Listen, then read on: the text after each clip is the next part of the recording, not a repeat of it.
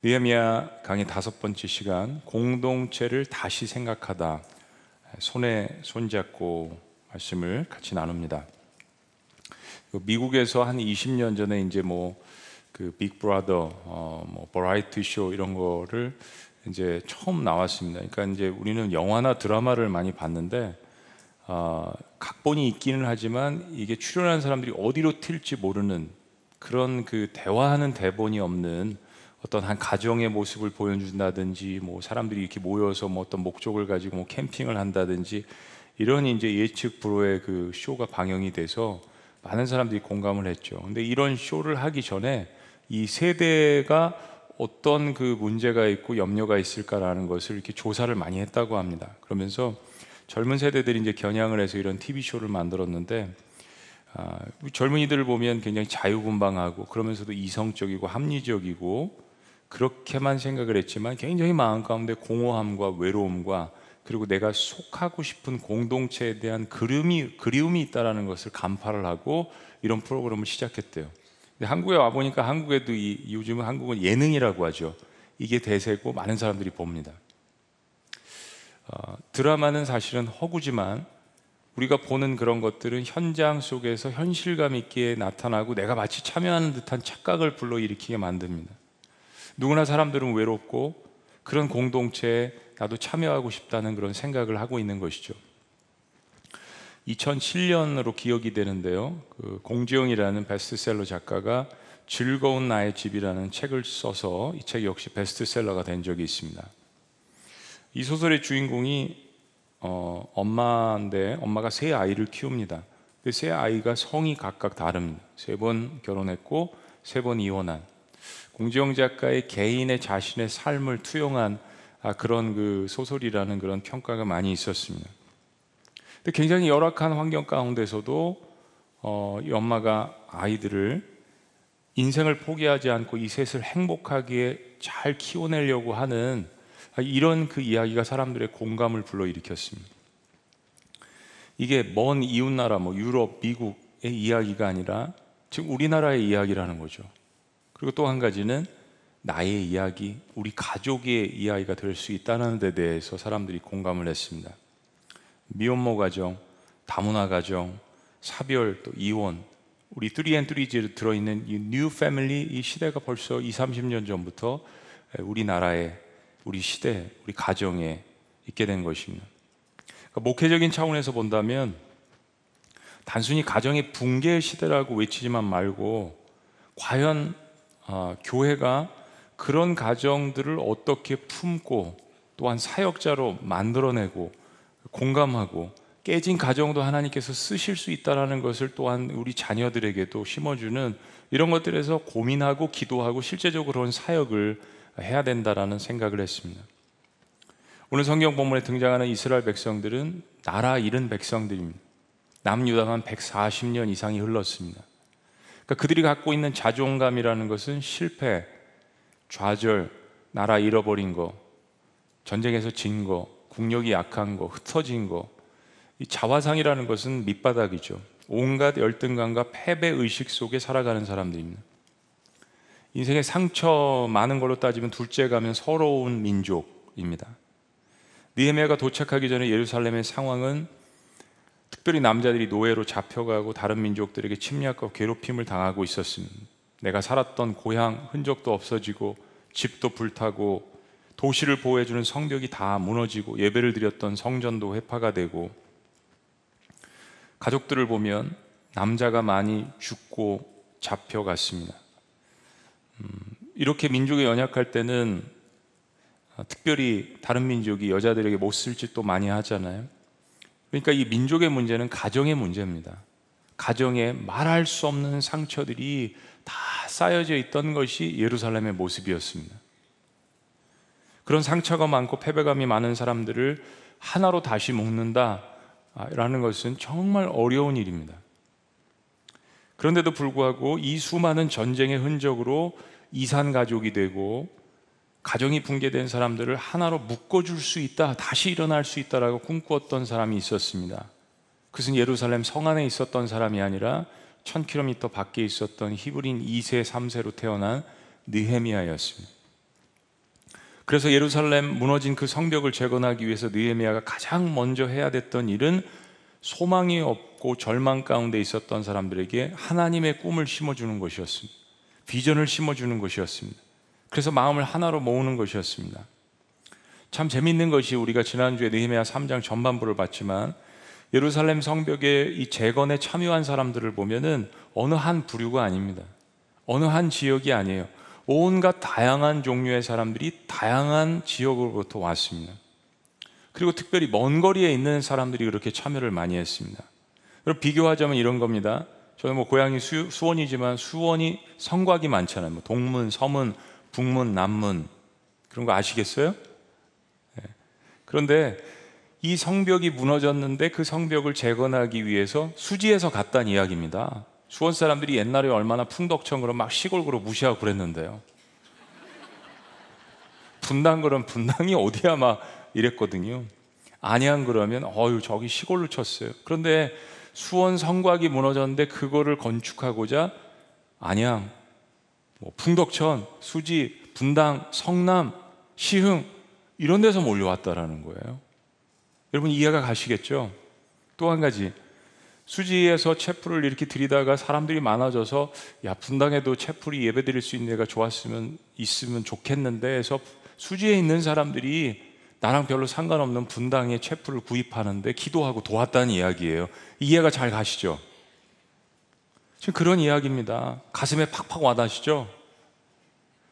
거기 뭐 교회가 세워지면 나한테 뭐 나오는 것도 없고 거기 성벽이 쌓여지면 나한테 별로 남는 것도 없는 것 같은 1절에는 그래도 엘리야십 대제사장이 나서고 제사장들이 솔선수범해서 제사장들이니까 양문 예배를 상징하는 양문을 건축했다고 해요. 그럼 뭐 다 이해가 가죠. 그런데 2절에 보니까 여리고성 사람들 예루살렘에서 가장 먼 거리에 있는 27km 떨어져 있는 수원 성곽을 세우기 위해서 천안에서 왔다는 이야기입니다.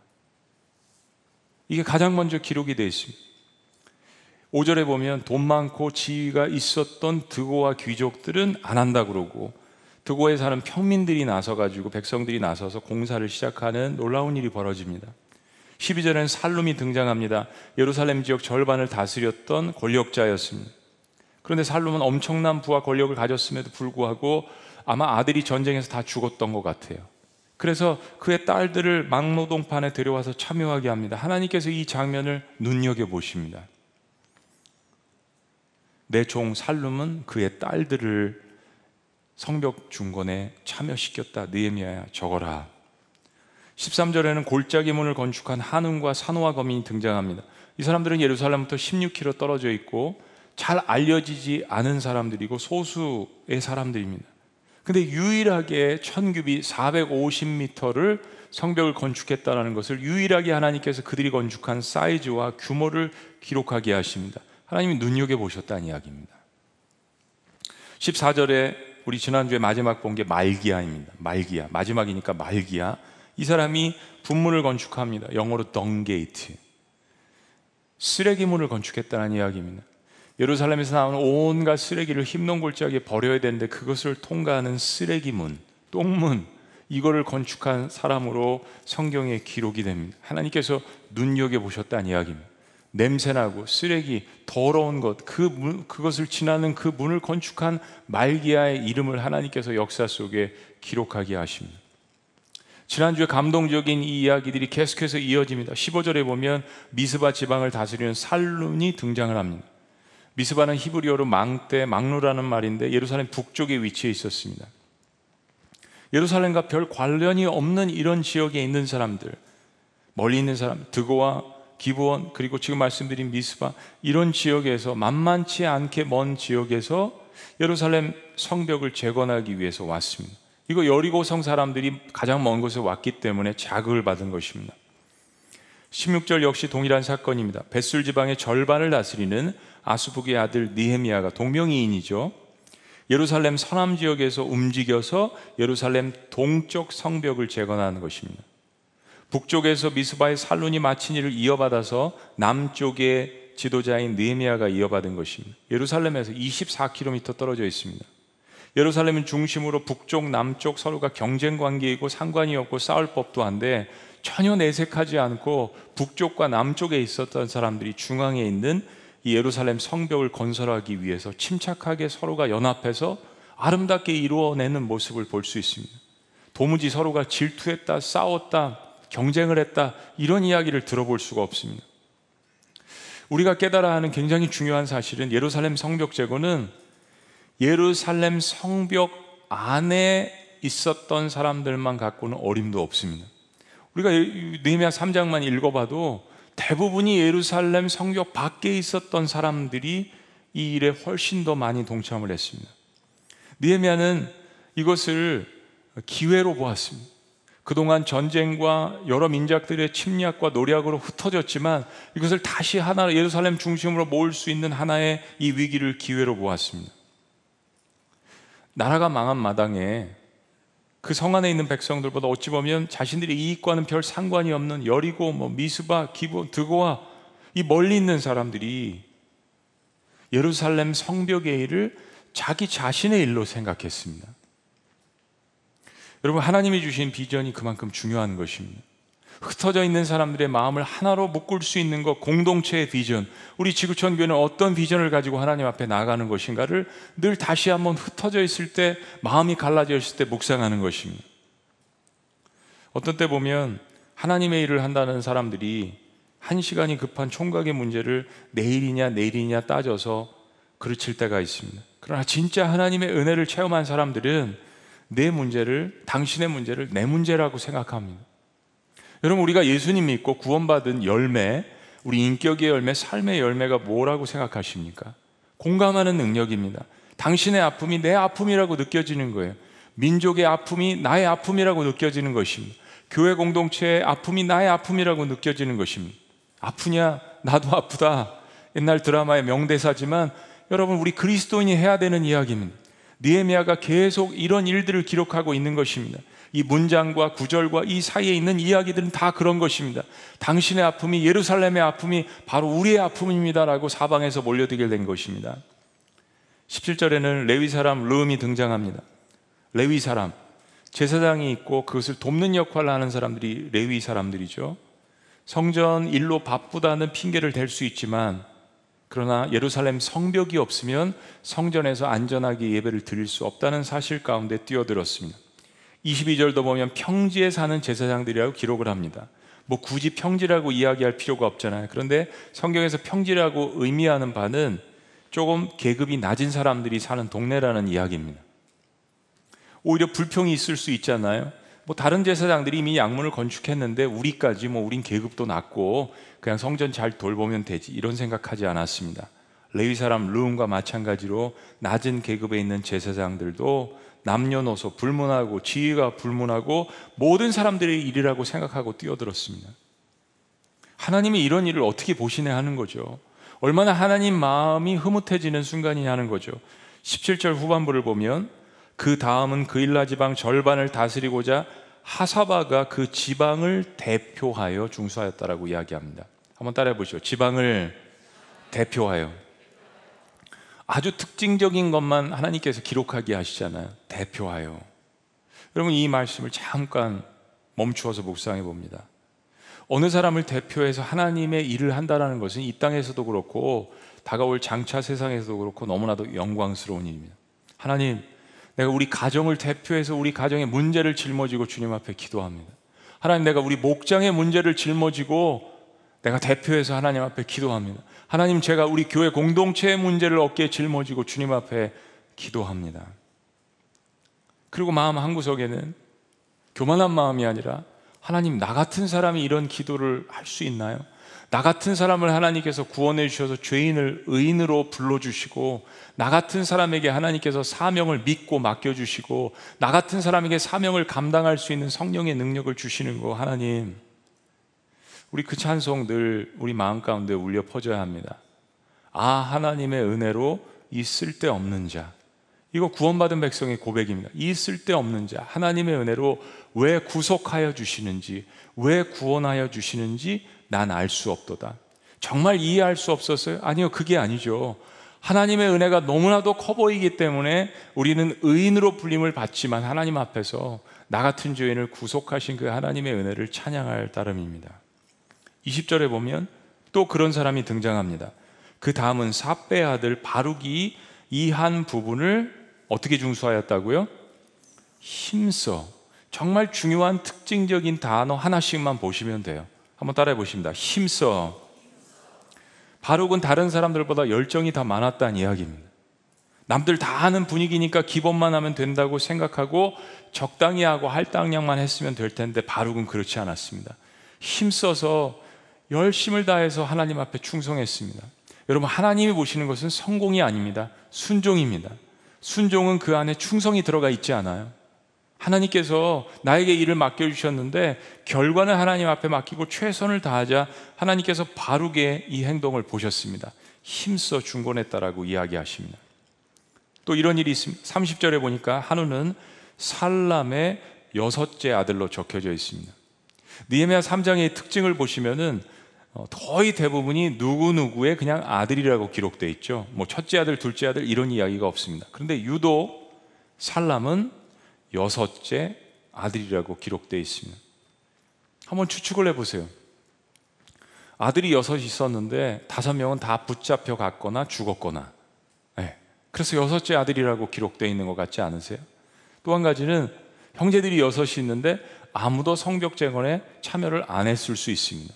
그래서 유독 여섯째 아들이라, 아, 딸들이라 이렇게 기록할 수 있잖아요. 아들들이라. 그런데 이런 여러 가지 환경이 있었는데도 불구하고 살람은 여섯째 아들로 기록이 되어 있습니다. 하나님 앞에 그렇게 그의 삶을 드렸던 것이죠. 그런 면에서 살람 여섯째 아들은 하나님 앞에서 빛이 납니다. 자, 마지막으로 우리가 눈여겨볼 사람들이 있습니다. 이 사람들은 느디딤이라는 사람들입니다. 자, 26절. 특별히 성경 안에 괄호 안에 있습니다. 자, 그때 다 같이 있습니다. 시작. 그때 느디딤 사람은 오벨에 거주하여 동쪽 수문과 마주대한 곳에서부터 내민 망대까지 이르렀느니라. 자, 여러분, 느헤미야 3장을 읽어 보시면 뭐 이제 어, 양문도 나오고 예정문도 나오고 뭐 어문도 나오고 다음 주 좀 더 살펴볼 것인데요. 특별히 샘문 지난주에 봤습니다. 근데 샘문과 수문의 차이가 뭘까 여러분 질문하실 수 있어요. 둘 다 물에 관한 것입니다. 샘문, 수문. 그런데 샘문은 성전에 물을 공급하는 장소입니다. 성전에 예배할 때 쓰는 그런 물들을 수문은 예루살렘 안에 있는 주민들이 먹는 식수가 공급되는 장소입니다. 그런데 이곳을 건축한 사람들이 느디딤 사람들인데 어, 뭐 해석하자면 성전 수종자 (temple servant)라고 번역을 했습니다. 이들은 여호수아 시대에 이스라엘에 의해서 멸망받기를 두려워한 나머지 여호수아를 속이고 언약을 맺은 기부원 족속에 속한 사람들입니다. 그러니까 뭐예요? 이방인이라는 이야기입니다. 그렇게 해서 여호수아를 속이고 이스라엘 민족 가운데 남아서 목숨은 건졌지만 그 대가로 여호수아 9장에 보시면은 나무 패면서 물 깃는 역할을 허드렛 일을 하는 노예 종의 일을 합니다. 바로 레위 사람들을 도와서 제사를 돕는 뭐 설거지하고 기구를 싣고 장막을 하고 뭐 이런 이런 일을 하는 사람들이었습니다. 근데 수문을 영적인 의미에서 보면 물은 성경에서 성령을 많이 뜻하잖아요. 그러니까 수문은 어떤 그 성령 충만, 말씀 충만 이러한 위대한 영적인 의미가 있습니다.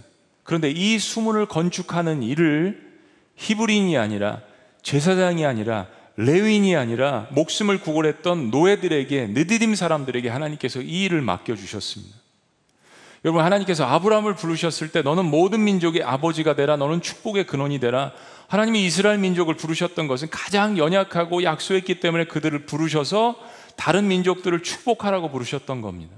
여러분 구약 성경에도 이 사상이 분명하게 나타나 있습니다. 나그네를 대접하는 일들을 이스라엘 백성들에게 맡기셨습니다. 느디딤 사람들이 이 영광스러운 일을 맡아서 합니다. 하나님의 은혜가 이방 민족에게도 이스라엘 성벽을 건축하는 데도 그 계보에 이방 민족이 들어가 있다라는 것입니다. 여러분 우리가 하나님의 백성이 된 것은 영적인 이스라엘 백성들이 된 것은 전적인 하나님의 은혜임을 믿으셔야 합니다. 아마 이런 심정으로 느디딤 사람들이 기쁜 마음 가운데 했을 거예요. 시편 84편 시편에 이스라엘 백성들의 이 고백이 느디딤 사람들의 고백이었습니다. 악인의 장막의 거함보다 내 하나님 이스라엘의 하나님 나는 영적으로 이스라엘 백성이 되었습니다. 내 하나님 문지기로 있는 것이 좋습니다. 라는 마음으로 수문을 건축했습니다.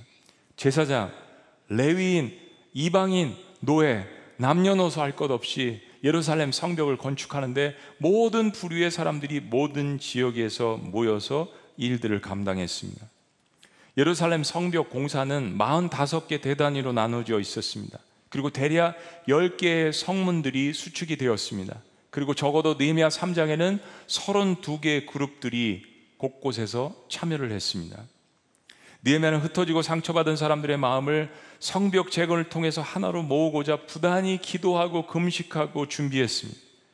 그리고 하나님을 사랑하고 그의 백성을 사랑하는 그런 마음으로 함께 외쳤을 때 그의 뜻을 따르고자 곳곳에서 예루살렘 성 안에 있는 사람들뿐만이 아니라 느디림 같은 사람들도 여리고 성에 있었던 사람들도 곳곳에서 함께 모여서 남녀노소 할 것 없이 신분에 관계없이 예루살렘 성벽 재건을 단 52일 만에 완성을 했습니다. 따지고 보면 586년에 멸망했고 444년에 완성이 됐기 때문에 142년 동안 성벽이 무너져 있었는데 단 52일 만에 140년 동안 하지 못했던 역사들을 모든 사람들이 함께 일어나서 느헤미야를 중심으로 하나님 앞에 이루어냈던 것입니다. 얼마나 놀라운 역사입니까? 흩어지고 낙담하고 절망한 사람들을 어떻게 하나로 묶을 수 있을까라는 이 마음을 페르시아 한복판에서 태어난 젊은 관료 히브리인 2세가 생각을 했던 것입니다. 여러분, 지금 코로나 상황에서 많은 사람들의 마음들이 갈라져 있습니다. 서로를 신뢰하지 못하고 마음들의 불평과 불만과 짜증이 섞여 있습니다. 우리 그리스도인들이 어떤 생각을 해야 할까요? 하나님, 많은 사람들의 마음이 절망 가운데 흩어져 있는데 하나님의 뜻 안에서 이것을 어떻게 모을 수 있을까요? 라는 것을 인생의 목표로 삼는 사람, 그들을 하나님은 그리스도인이라고 생각하십니다. 이것을 인생의 목표로 삼는다면 얼마나 하나님께서 우리의 인생을 사용하시겠습니까?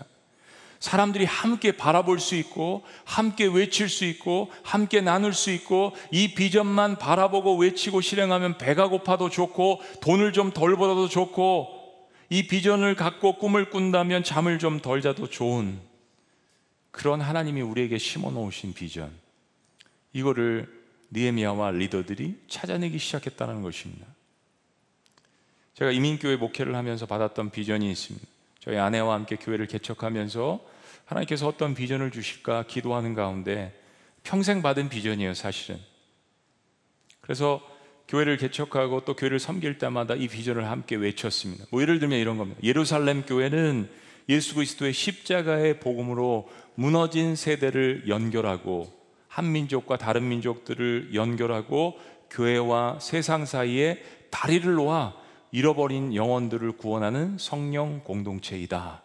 이것을 늘 주일마다 같이 외쳤습니다. 세상을 보니까 1세대와 2세대가 그렇게 많이 무너져 있더라고요. 부모 세대와 자녀 세대들의 이 갭이 사회학자들이 이야기하기를 가장 큰 갭이라고 이야기합니다. 미국에 살아보니까 한국 사람들이 미국에 왔지만 다른 민족들과 갈등이 너무 많습니다. 점점 언어적으로, 문화적으로 오히려 미국에서 멀어지는 모습들을 많이 봅니다. 그래도 우리가 그리스도인인데 한 민족과 다른 민족들을 어떻게 화합할 수 있을까? 그리고 마지막으로 예수님께서 보여주신 비전, 하늘과 땅을 잇는 비전을 통해서 이 땅에 교회가 세워졌는데 교회와 세상을 이을 수 있는 그 역할을 예수 그리스도의 복음으로 그래서 잃어버린 영혼들을 구원하자. 그것이 바로 하나님께 받은 비전, 성령 공동체다. 이게 사람의 힘으로 되지 않더라고요. 아무리 사람들이 많이 모인다고 할 수가 없더라고요. 단순한 물질의 후원만으로 되지 않더라고요. 예수 그리스도께서 우리를 위해서 희생하신 그런 사랑을 가질 때만 가능하더라고요. 복음의 능력으로만 가능한 일입니다. 1992년에 제가 군대에 있을 때 백마부대에 있었는데요. 병장 말년이었습니다.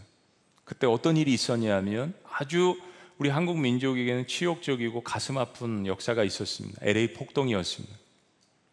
미국에 와서 그냥 열심히 새벽별 보고 밤 별 보고 그렇게 일해서 장만한 그 가게 그 집들 불타고 약탈당하고 없어지는 마치 예루살렘 성이 그렇게 되는 것처럼 그런 장면들을 여러분 매스컴에서 보셨을 거예요. 병장 말년이었는데 제대를 뒤로 미루고 누가 헬기만 주면은 그 당시에 저희는 M16 가지고 연습했거든요. 그거 총 딱 메고 LA에 가가지고 막 한국 사람들 보호하고 막 전쟁이라도 하고 싶은 그런 마음이었습니다. 진짜 그랬다니까요. 폭동을 일으킨 막 그 흑인 분들도 너무 미웠고 그리고 그것을 방관하고 자신들에게 쏟아붓던 그 화를 한국 사람들에게 쏟아붓도록 정치적으로 했던 그 백인 경찰들, 정치인들도 너무 미웠습니다. 그 당시에는. 그런데 그런 혈기 많은 저를 1995년에 하나님께서 미국으로 유학 가게 하십니다. 그 공부하는 과정 가운데 신학을 공부하고 교회를 개척하고 목회를 하게 하셨습니다. 그리고 목회를 하면서 홈레스 사역을 통해서 많은 백인과 흑인 형제들을 만나게 하셨습니다. 그리고 마지막에 노숙자 사역을 했던 곳이 어디냐 하면 참 아이러니하게도 내시빌 다운타운 한복판인데요. 6.25 한국 전쟁을 기념하는 기념 공원이었습니다. 제가 그곳에 나갈 때마다 거기에 모인 영어를 잘 하는 백인, 흑인 그분들에게 이런 이야기를 했습니다.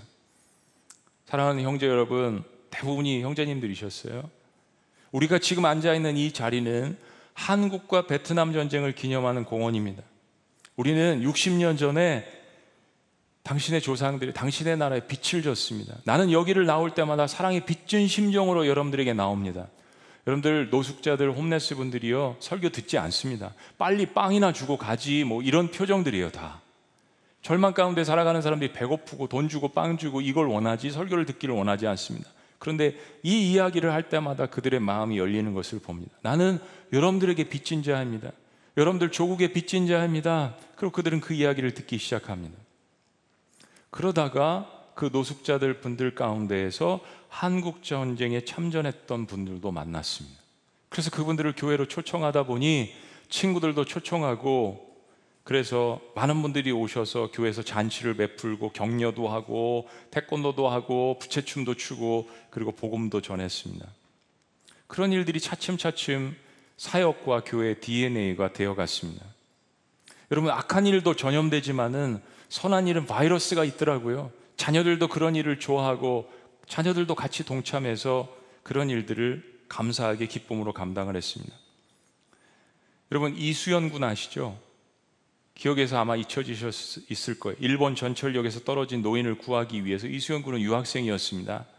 다가오는 전철을 마다하지 않고 일본 사람, 한국 사람 따지지 않고 뛰어들어서 구해냈습니다. 뛰어들었을 때 저쪽에서 전철이 오는데 1초, 2초면 피할 수 있는데 내가 4초 동안 자신보다 죽어가는 저 사람을 구해야 된다라고 생각을 했다라고 매스컴이 이야기하지 않습니까? 이 사건이 일본 초등학교 교과서에 실렸습니다. 그리고 여러분이 아시는 것처럼 이 선행 이후로 적지 않은 사람들이 같은 행동을 반복했다라고 합니다. 최여삼 선수라고 한국에 유망한 권투 선수가 있었습니다. 그런데 경기도 중에 뇌를 다쳐서 식물 인간으로 살다가 10일 만에 사망을 했습니다.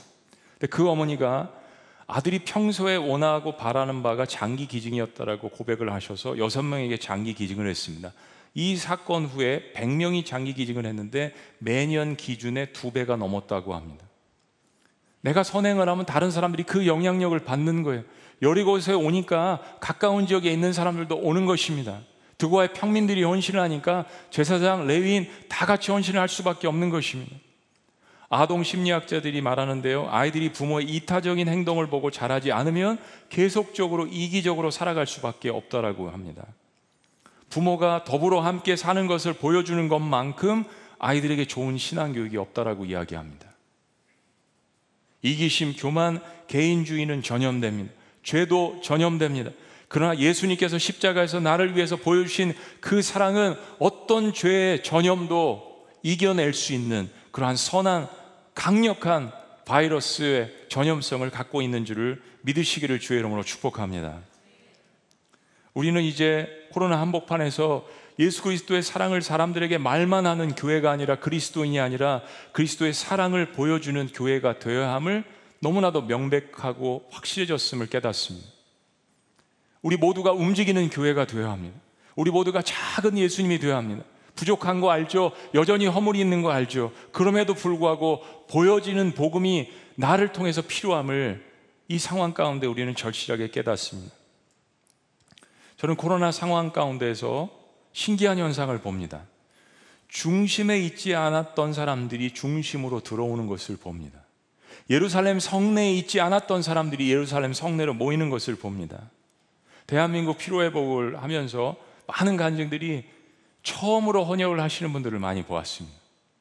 그리고 몸이 성하지 않은데 몇 달을 기도하면서 금식하면서 하나님 저도 한번 헌혈을 한번 해보고 싶어요 라고 하시는 분들의 간증도 들었습니다.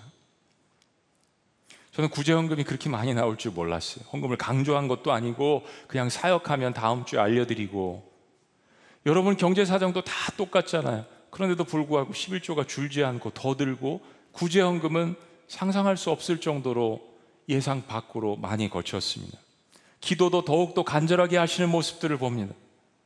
Baptist Rise Up 때 하루 이틀 일주일 지나면서 더욱더 여러분들의 기도가 깊어지고 손을 들고 함께 기도하는 모습들을 보았습니다. 교회가 어려움을 당하는 그런 시대이지만 전도도 더 열심히 하는 모습들을 봅니다. 왜냐하면 사람들은 다 절망 가운데 있기 때문이에요. 생로병사의 문제는 누구나 갖고 있기 때문입니다. 모든 사람들은 위기를 느끼고 있습니다.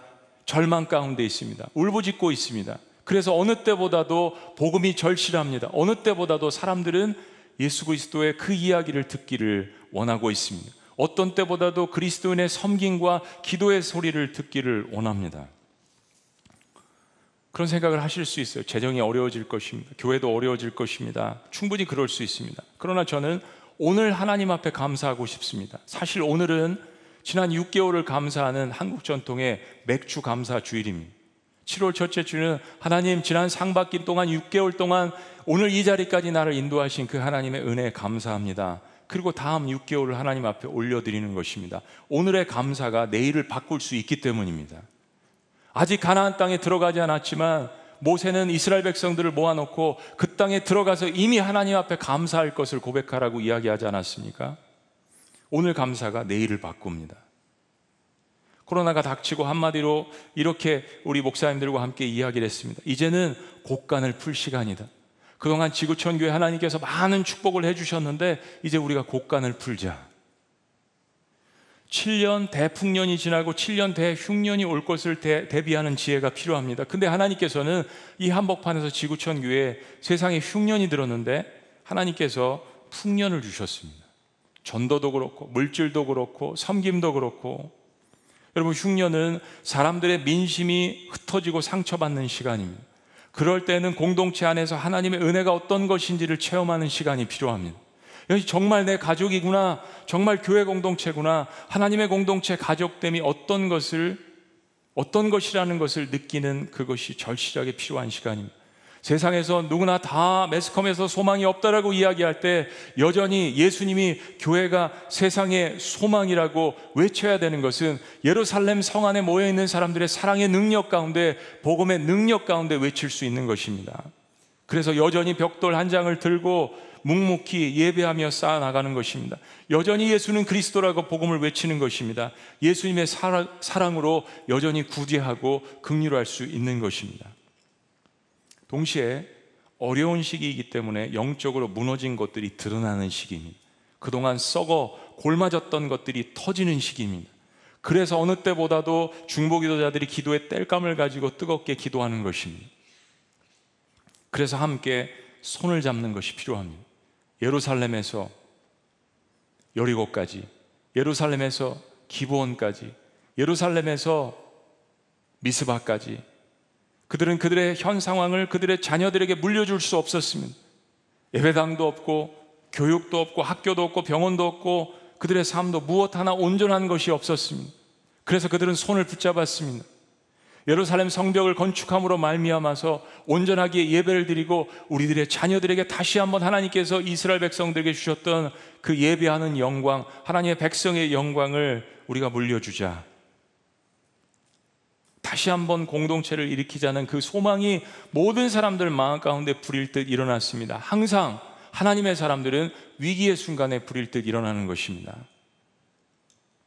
성벽 재건에 대한 방해와 어려움이 있어도 그들은 한 가족이라는 공동체 의식을 다시 한번 갖기 시작했습니다.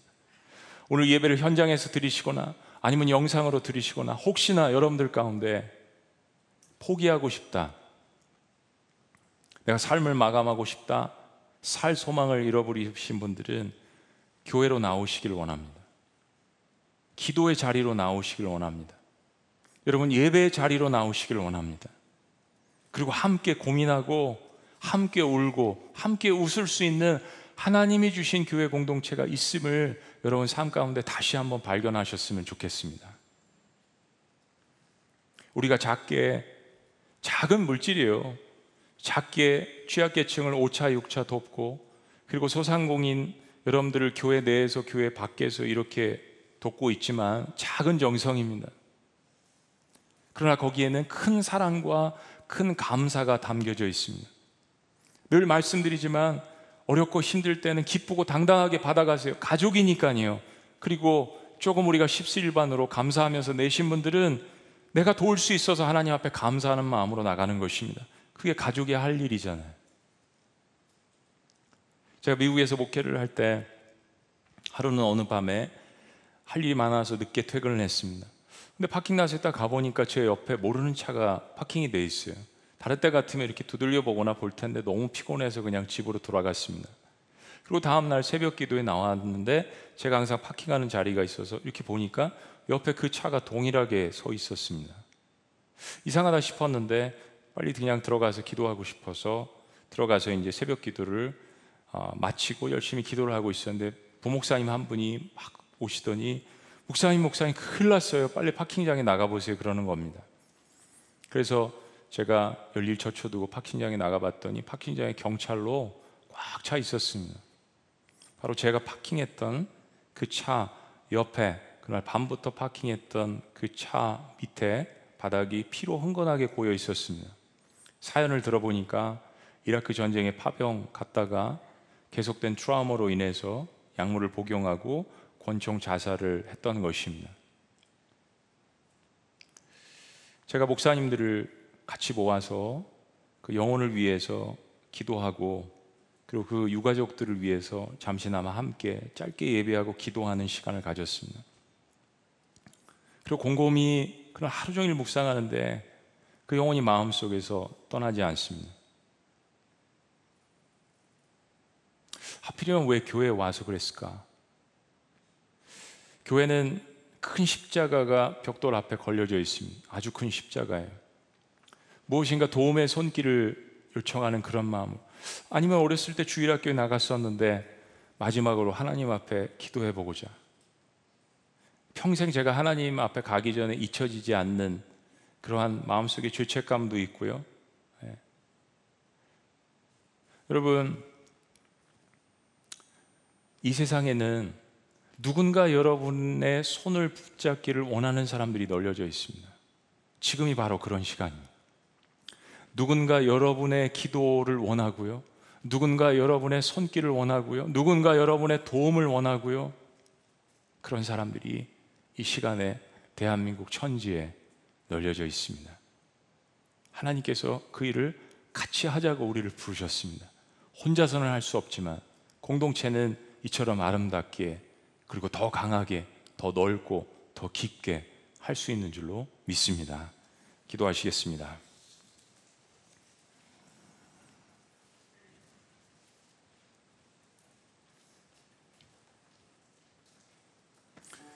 살아계신 하나님, 모두가 어렵다라고 이야기를 하지만 오늘 하루 하나님께서 저를 여기까지 인도하신 것에 감사하는 마음으로 내일을 바라볼 수 있도록 우리를 인도하여 주시옵소서. 하나님, 우리 공동체가 예수 그리스도의 사랑으로 가족 공동체가 되기를 원합니다. 서로의 손을 붙들 수 있도록 우리에게 자비를 베풀어 주시옵소서. 모든 사람들의 마음이 하나님께서 주시는 비전으로 서로가 연결되어질 수 있도록 주님께서 함께하여 주시옵소서. 그리스도의 사랑으로 위로하고 붙들어 주며 하나님이 만드시는 그러한 예루살렘 공동체, 시온 공동체, 주님을 예배하는 공동체가 될 수 있도록 다시 한번 일어날 수 있도록 주님께서 격려하여 주시옵소서. 오늘 절망 가운데 있는 그 한 영혼 한 사람을 찾아가 주셔서 내가 너를 위해서 내 아들을 통하여서 교회 공동체를 예비하여 주셨다는 것을 보여주시고 예수 그리스도의 그 피 묻은 손으로 안수하여 주시고 격려하여 주시고 함께하여 주시는 놀라운 치유와 회복의 역사를 경험할 수 있도록 붙들어 주시옵소서. 우리를 구속하신 이름 교회 주인이신 예수 그리스도의 이름으로 축복하며 기도합나이다. 아멘. 할렐루야. 우리 자리에서 다 같이 일어나시겠습니다. 우리 주신 말씀 생각하면서 우리 지난주에 불렀던 찬양 지금 우리가 주님 안에 하나가 되어 바로 주님이 원하시는 뜻대로 주님의 크신 영광 높이는 노래가 되어 우리 기도하는 마음으로 고백하는 마음으로 우리 다 같이 힘차게 박수 치면서 주님 앞에 고백하며 나아갑니다. 지금 우리가 주님 안에 하나가 되어 바로 주님이 원하시는 뜻대로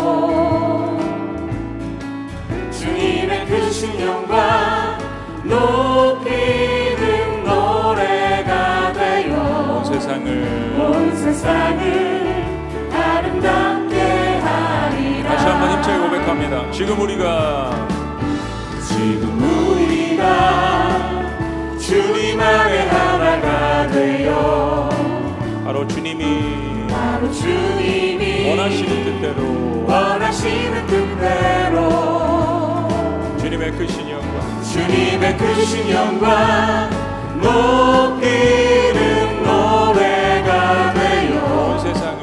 온 세상을 아름답게 하리라. 지금 우리 모두가 우리 모두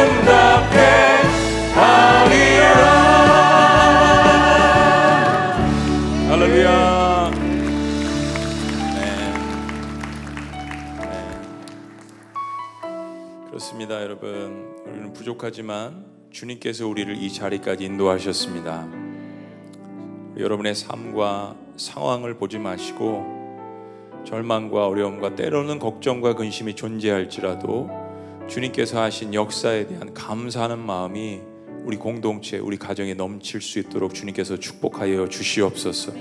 오늘의 감사가 내일을 만들어 갈 수 있도록 인도하여 주시옵소서.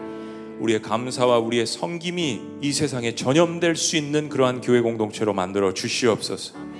예루살렘 성 밖에 있었던 사람들이 오히려 위기 가운데 성벽으로 들어오며 성벽 재건에 참여합니다. 하나님, 경제적으로 힘든 사람들도 함께 참여하게 하신 것 감사합니다.